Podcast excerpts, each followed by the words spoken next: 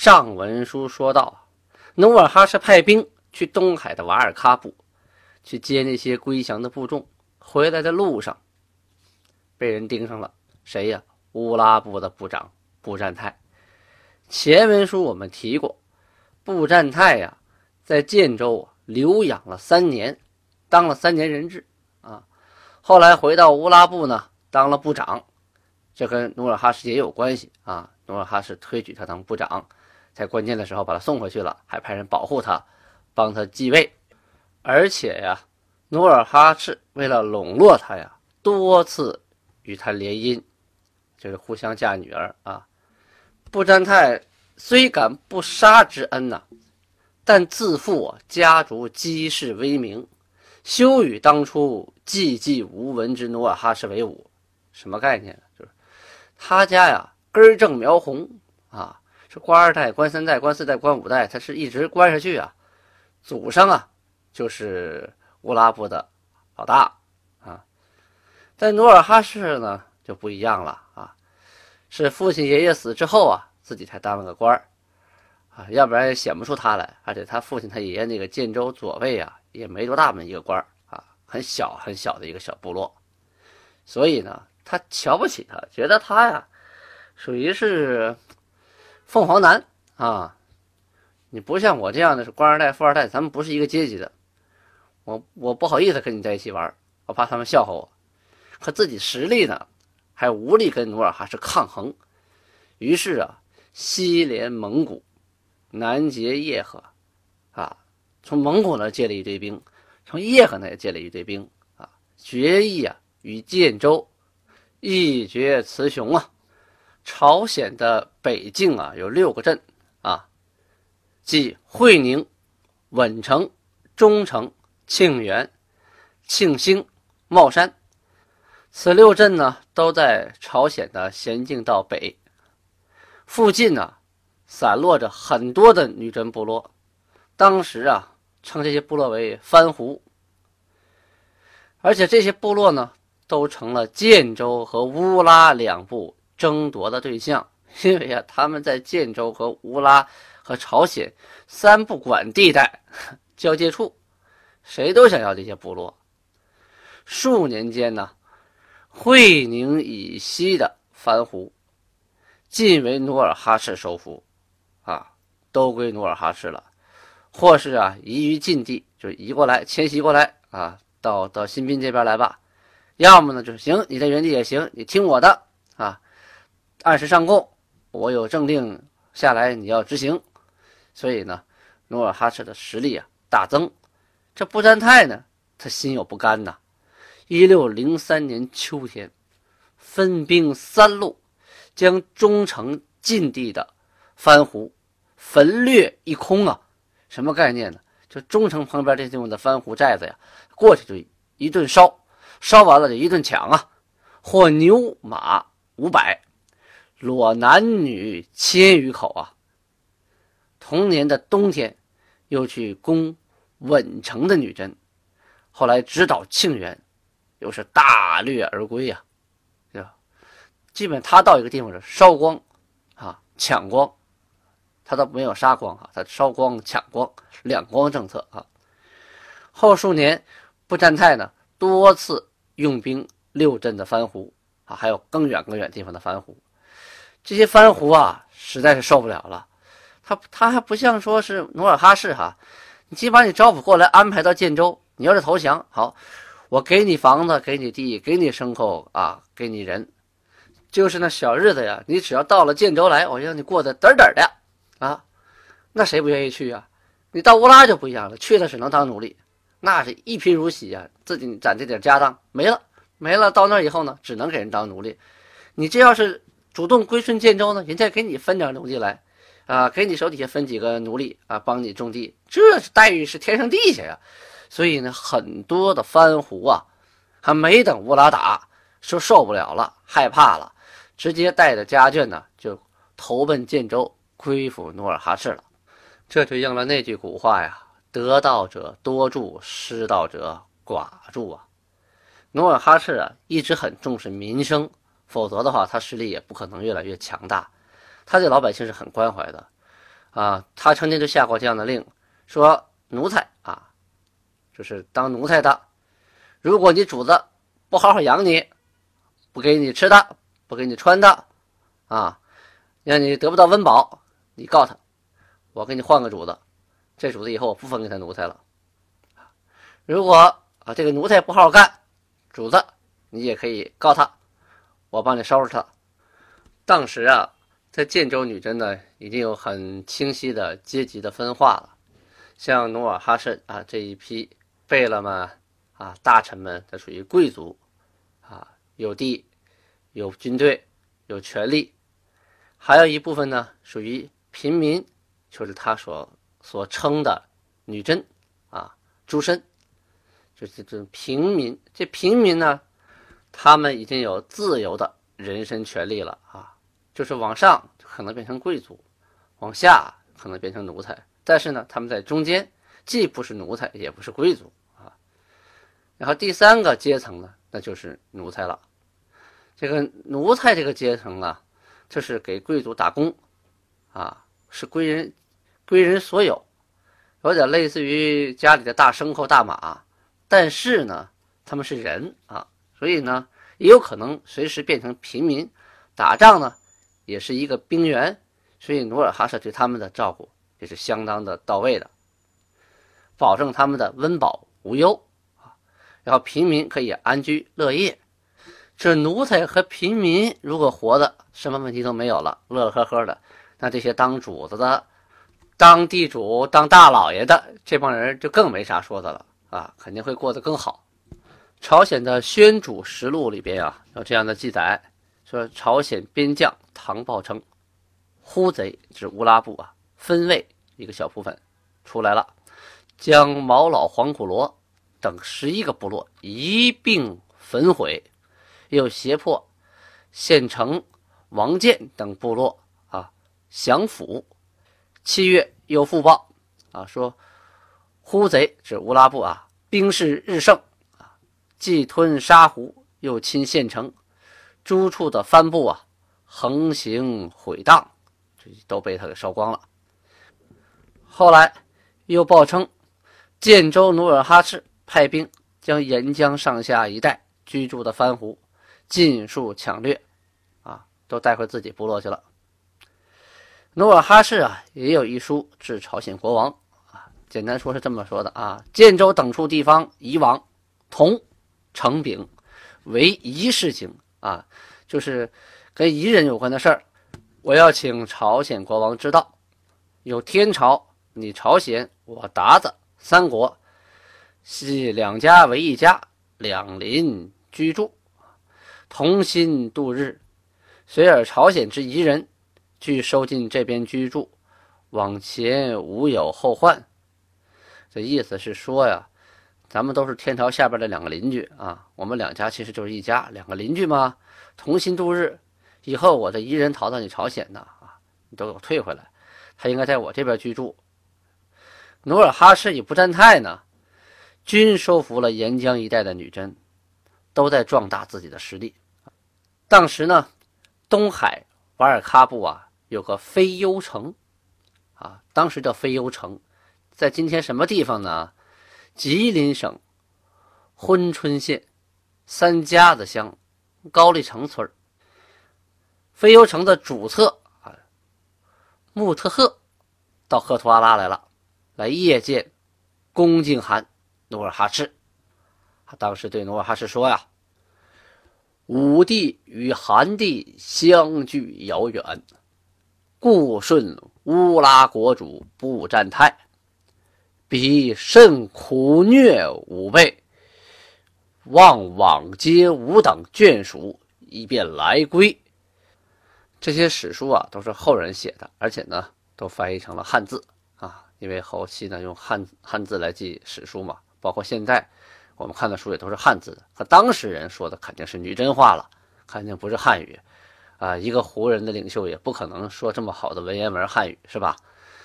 但是记录下来的是这么些东西，我呢用现在白话文解释解释他说的话啊，就是说呀，我这个地方啊，跟那个韩您的地方啊离得特别远啊，所以呢，我才听乌拉国国主不占泰的。但是这个人太太欺负人了，把我们压迫的我们快喘不上气来了。希望您呐能派兵把我们家眷们都接过来，我跟你混，到你这来种地，好不好？努尔哈赤呢就令弟舒尔哈齐长子洪巴特鲁楚英，次子代善与大将费英东、霍尔汉等率兵三千。去飞游城搬接，啊，去迎接帮人。同时呢，声言啊，就是告诉周边的，收取番胡留屯做农，意思是，我派兵来干什么来了？我是来接这些番胡到我这边来耕种啊，务农。同时告诉大伙说呀，呼贼啊，就是乌拉布啊，抢掠番胡啊，扣犯朝鲜，我实痛之。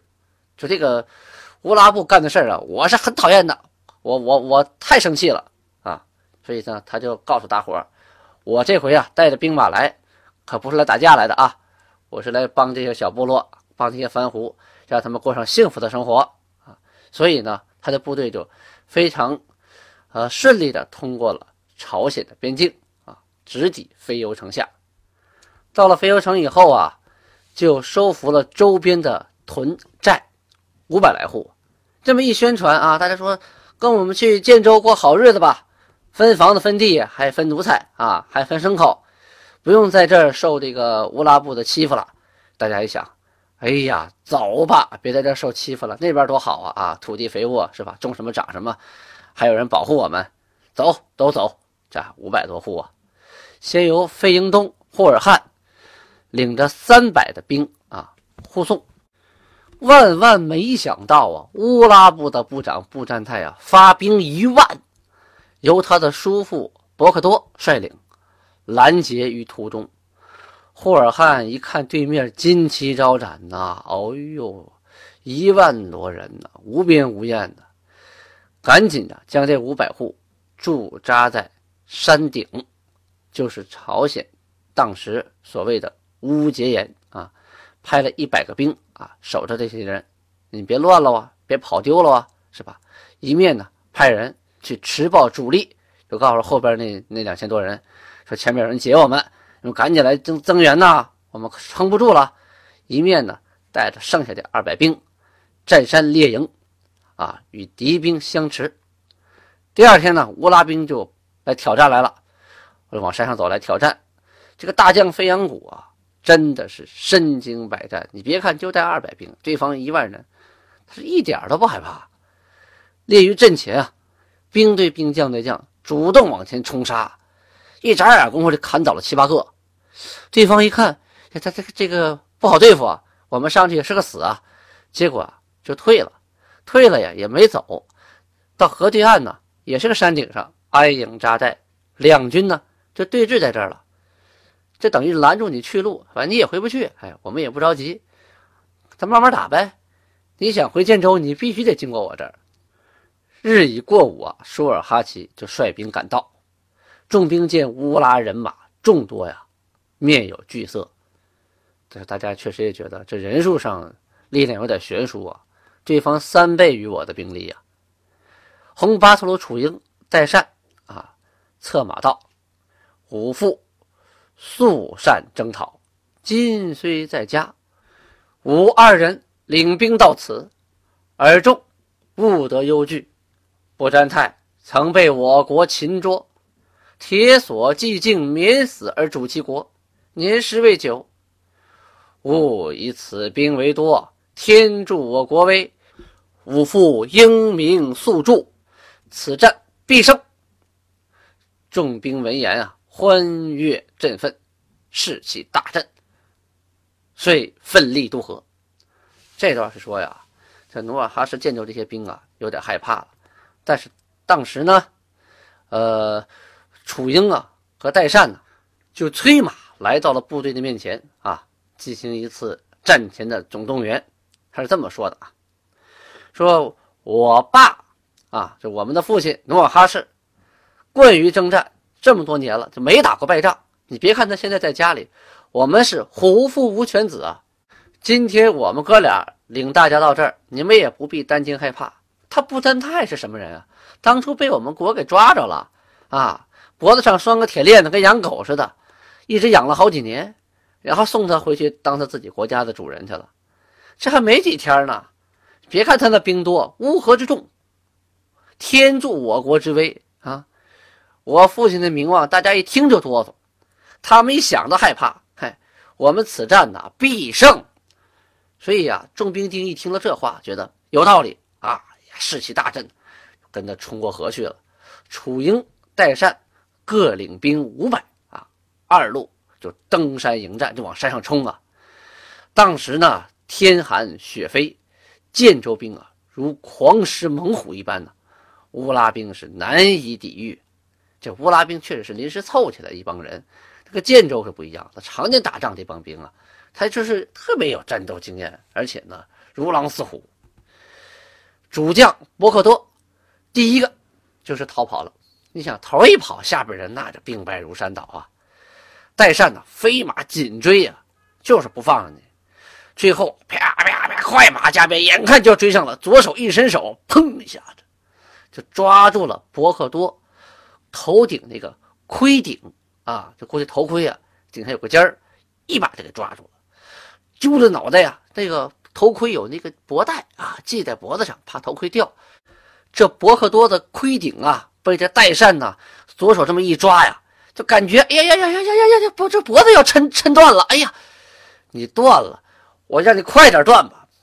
挥手就是一刀啊，这带扇的刀有多快？咔嚓一下子，齐茬的，脑袋就落地了。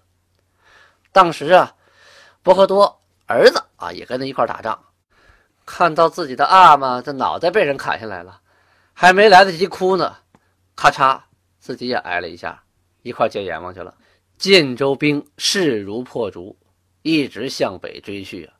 乌拉兵是玩命的跑，恨不得爹妈再给生两条腿呀，什么都不要了，什么牛啊马呀，什么刀啊枪啊盔甲呀，哎呀，赶紧的，什么耽误逃命啊，都扔了，不要了啊，恨不得穿个裤衩跑。要不是天太冷，真的我就穿裤衩跑。当时记载呀，杀了三千名乌拉兵，货马五千匹啊，甲三千副。呃，此处呢是《满洲实录》的记载啊。当时啊，朝鲜光海军日记里啊也有一些记载，说边臣呐亲自统计，说仅朝鲜境内的僵尸。就是说，他们打仗是在朝鲜境内打的，是冻僵了的尸体啊，就有两千六百名之多，而死于境外的女真地界者呀，传闻啊，又有五六千人，因为它是个传闻，他们也不可能跑到女真这边来数，所以也不是个确切数字，所以呢，我们就这里啊，暂时以《满洲实录》为准啊，杀了三千名，货马五千匹，啊，甲三千副，你看看。本来被一万人围的三千人，结果呢以少胜多，三千把一万灭了，还得了这么多好东西。本来呀是去飞幽城接这些番胡的，没想到还有意外收获啊！虽然路上被人家劫了一把，结果还把人家对面给劫了，哈哈，这叫狭路相逢勇者胜。这里呀还有一段小关系啊，要交代一下，就是这个布占泰呀跟舒尔哈齐，就努尔哈赤的弟弟啊。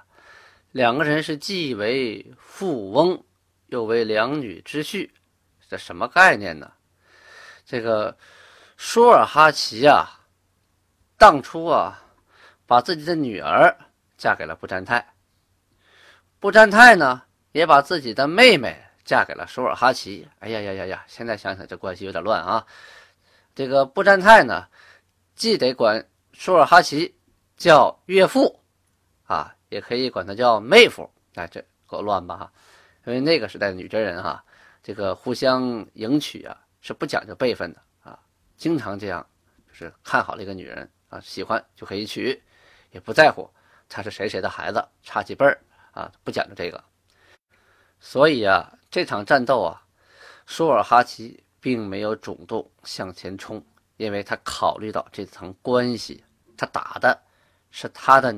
是他的女婿啊，还是他的姐夫？所以啊，他不好动手。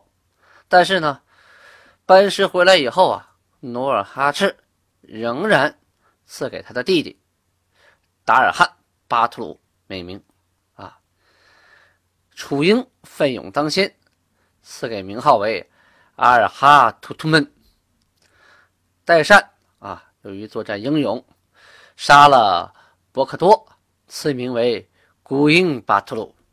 我这个人呢，就脑子里不愿意留问号。哎，留了问号睡不着觉，所以呢，我在讲述的时候，如果遇到啊有可能给大家留问号的地方，我尽可能的解释明白，解释不明白我也就水平有限了。这里呢，赐给舒尔哈齐的达尔汉巴特鲁啊，是蒙古语啊，达尔汉呢，也说成是达尔汉啊，原来是漠北游牧民族的一个武职的官号啊，就是元代蒙古啊，只有对。大汗本人啊，或是子孙有救命之恩的，才能得此号，享有种种的特权。到明代的蒙古啊，立了功啊，立了军功的勇士都可以颁给此号。所以努尔哈赤呢，就仿蒙古啊，就赐给他达尔汗巴图鲁啊，就是又勇又勇啊，勇上加勇。呃，当初啊，楚英已经赐过红巴图鲁了啊。红就是声大的、有名望的啊，蒙蒙语嘛，大声的。红巴图鲁，巴图鲁是勇士。这回呢，又加赠了一个号，叫阿尔哈图图闷，这也是蒙古语啊。阿尔哈意思是说这个人有谋略啊，有智商，有脑子啊。图图闷呢是万啊，万户啊，这不是一般人了，是有万户，不是千户，是万户。图闷本身满语就是。万的意思啊，现在的图们江，哎，也就是万万江，因为你看图们江那个江口像喇叭口上越来越大，越来越广阔，是吧？哎，感觉这个江怎么那么宽，无边无际，因为它连上大海了啊，这叫图们江啊。代善呢，赐给是古英巴图鲁，这个古英巴图鲁啊，很多史书上都没有查到说什么意思，我呢翻了几本满语字典。和它比较类似的音呢，有个“古宁”啊，“古宁”，“古宁”呢是志气啊，心意、想法啊，它有这个志气的意思，有志有志气的养志啊，这个志。所以呢，这里我我猜啊，具备了猜，可能是代表有志气的意思啊，“古英巴特鲁”。至于具体这个词啊，这该怎么解释？如果谁有高见，欢迎给我留言。今天的播讲到此结束，我等待您的提问和留言呢，下次再见。